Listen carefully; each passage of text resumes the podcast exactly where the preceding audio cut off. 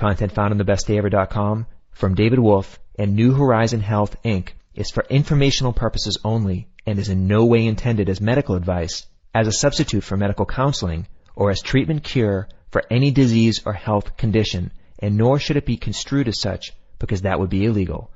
Always work with a qualified health professional before making any changes to your diet, supplement use, prescription drug use, lifestyle, or exercise activities.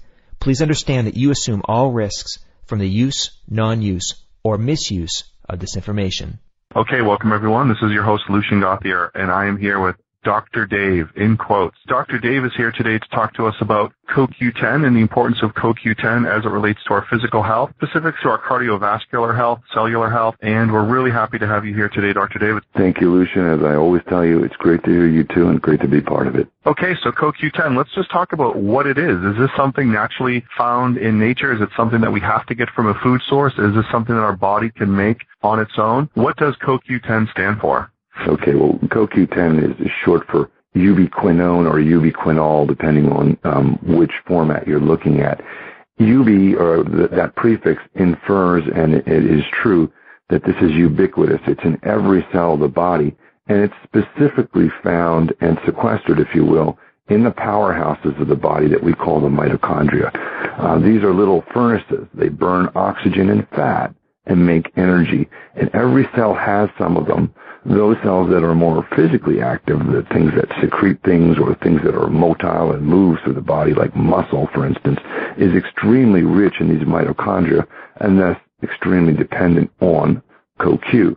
Brain cells are also very dependent on it because while they don't move, so to speak, they are extremely active and they are subject to and the source of a lot of electrical activity. So that's another kind of activity that requires a lot of energy generation.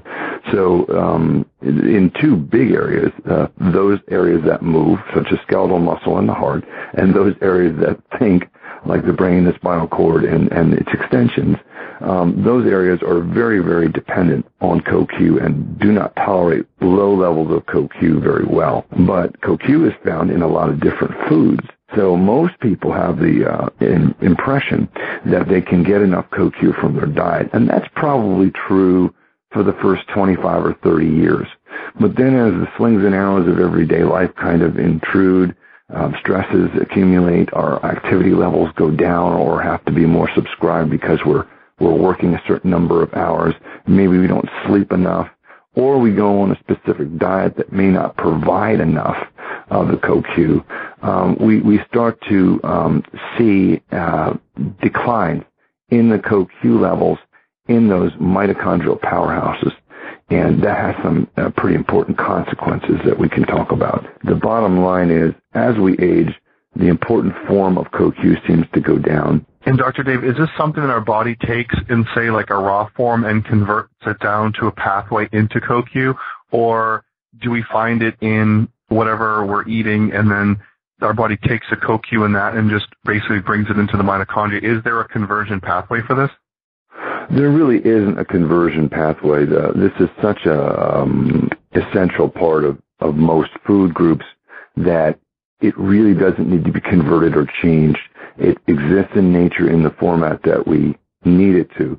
But the important thing that does have to happen, and, and the reason CoQ is so important, is because it's part of this um, energy chain that we have inside the mitochondria. Now, when I said the mitochondria were like little furnaces, I wasn't kidding. If anybody's ever had a uh, hot water heater in their house burst, when it bursts, it dumps rusty water outside all over the place in your basement. Hopefully that's where it is. And uh, you're stuck with a rusty mess. Rust is oxidation. And one of the functional things that CoQ does is it prevents oxidation or excess oxidation inside those mitochondria because they are like little hot water heaters or little furnaces too. They're burning fat and oxygen and there's a lot of free radicals and excess energy inside there that has to be contained. And that's what CoQ does. It contains that. But as we get older, it seems like we lose the ability to convert it into the, the slightly different form that we need that absorbs all that energy. That's called reduced CoQ or ubiquinol. Um, the other form is called ubiquinone, and that's the, the unreduced form. That ubiquinone form doesn't really have the ability to soak up that energy. And so uh, one of the important things that we, we talk about when we talk about CoQ is you've got to have that reduced form in your body. And your mitochondria seem to lose the ability to convert that from the unreduced to the reduced form as you get older. And that, by the way, is one of the key features of what is known as the mitochondrial theory of aging. It's the loss of the ability to soak up free radical damage and a spreading of that damage from the mitochondria outside into the cell around and then from those cells which become damaged to cells that surround them. And Dr. Dave, based on what you said, would you find it to be true that if someone engages in some sort of a detoxification program, they can kind of strip out maybe a lot of that waste or gunk that's in the, the heart of that cell? If we can get on some program where we're pulling out a lot of toxins, a lot of waste, do you find that detoxification plays a role here? Maybe like a cleanse, a fast, uh, colon cleanse, um, other types of cleanses where we're kind of stripping out a lot of those waste products? You know, it makes sense that it would, but it's not really dependent as much on what you eat anymore. When you get to the situation, say, of 35 or 40 years old, it really is, is not so much a nutritional issue. It's a machinery issue. The machinery inside that mitochondria just can't, can't do what they used to do. While I, I, I'm certain that cleansing is healthful and colon cleansing and those kinds of things are extremely beneficial for stripping out other kinds of toxins from the body. Um, they can't fix broken machinery unless that machinery is broken because of uh, the toxins themselves. So if you're poisoning yourself and you remove the poison, and your body has the ability to recuperate, it will do so. But if the machinery is broken and just part of the quote unquote natural aging process, you know, the cleansing isn't going to affect that particular part of your of your anatomy. Okay, because you're the DNA telomere guy, I got to ask you if there is what's the connection between the CoQ, the mitochondria, and what's happening on a DNA level?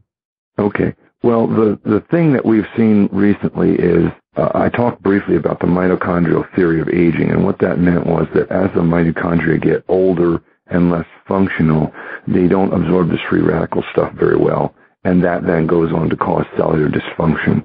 That's it in a nutshell, and obviously it's an oversimplification. But what we've also found, um, quite interestingly, is that the, the DNA end caps, which we call the telomeres, which I just referred to as the biologic time clocks, seem to be the, the gatekeepers, and they really affect mitochondrial behavior. They affect how well the mitochondria do things like convert CoQ to, to the necessary form, they affect how much mutation happens inside the mitochondria. They affect how well the mitochondria actually um, create energy. And so, uh, if you were to look at one thing that seemed to trigger the aging process in those mitochondrial powerhouses, it is probably telomere length that's the ultimate guardian of that. But that said, um, you can work it from both ways. If the telomeres are sort of the big boss of the factory, and you have a broken bunch of machinery in the factory, the boss can make improvements and help things more, move more smoothly. But if you can fix that machinery as well by helping those mitochondria with something like a reduced form of CoQ, then you've got both things covered. And that is an effective uh, way to address the aging issues, in my opinion. Okay, and to bring around full circle with the omega-3 issue, when it comes to supplementing CoQ and taking it you know, in, in the, the form that you have it, for example, in your product, what is the importance of how that gets delivered into the cell in terms of absorption, getting through that cell membrane? I know that our cell health depends upon the health of that membrane. Is that an issue when it comes to supplementing CoQ and probably for that matter, supplementing anything like you had mentioned vitamin D in one of our previous interviews, you had talked about vitamin D getting through. Is the same issue applying here with CoQ as a supplementation, getting through that cell membrane, getting in there and doing its job? Absolutely, Lucian. Although I will say that CoQ is um, seems to be more easily absorbed than some of the big vitamins. Um, uh, vitamin D is a sterol, and um, you know it, it's a little bit more complicated chemical structure. But everything that you eat, everything that you take, um, that you want to get inside the cells is going to get in there more effectively if you have an appropriate omega-3 fatty acid. I just call it the fish oil level. If your fish oil level is good, um, then everything that you take is going to get in better. uh, I would always start there.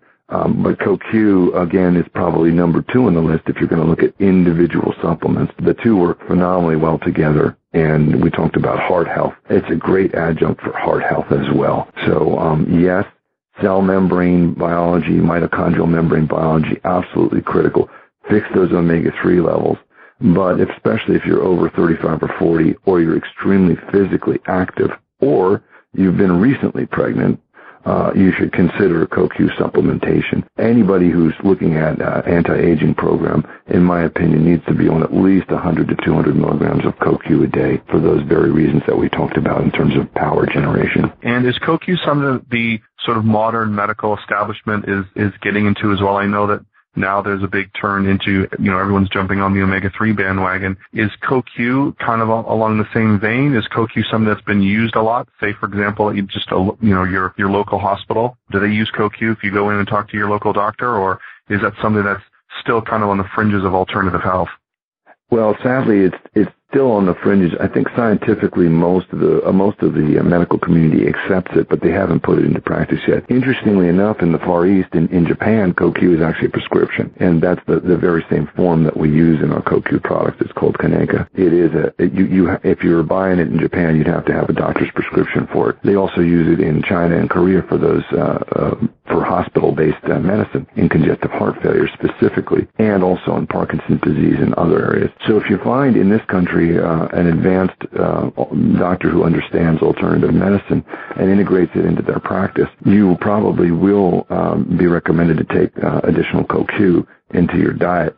Uh, but it's not quite hit the fish oil level yet, and it's really doesn't make a whole lot of sense that it hasn't. There's there's some great data. Um, there's about 10 years worth of studies on it now, but like everything else, um, you know, they don't use big enough doses.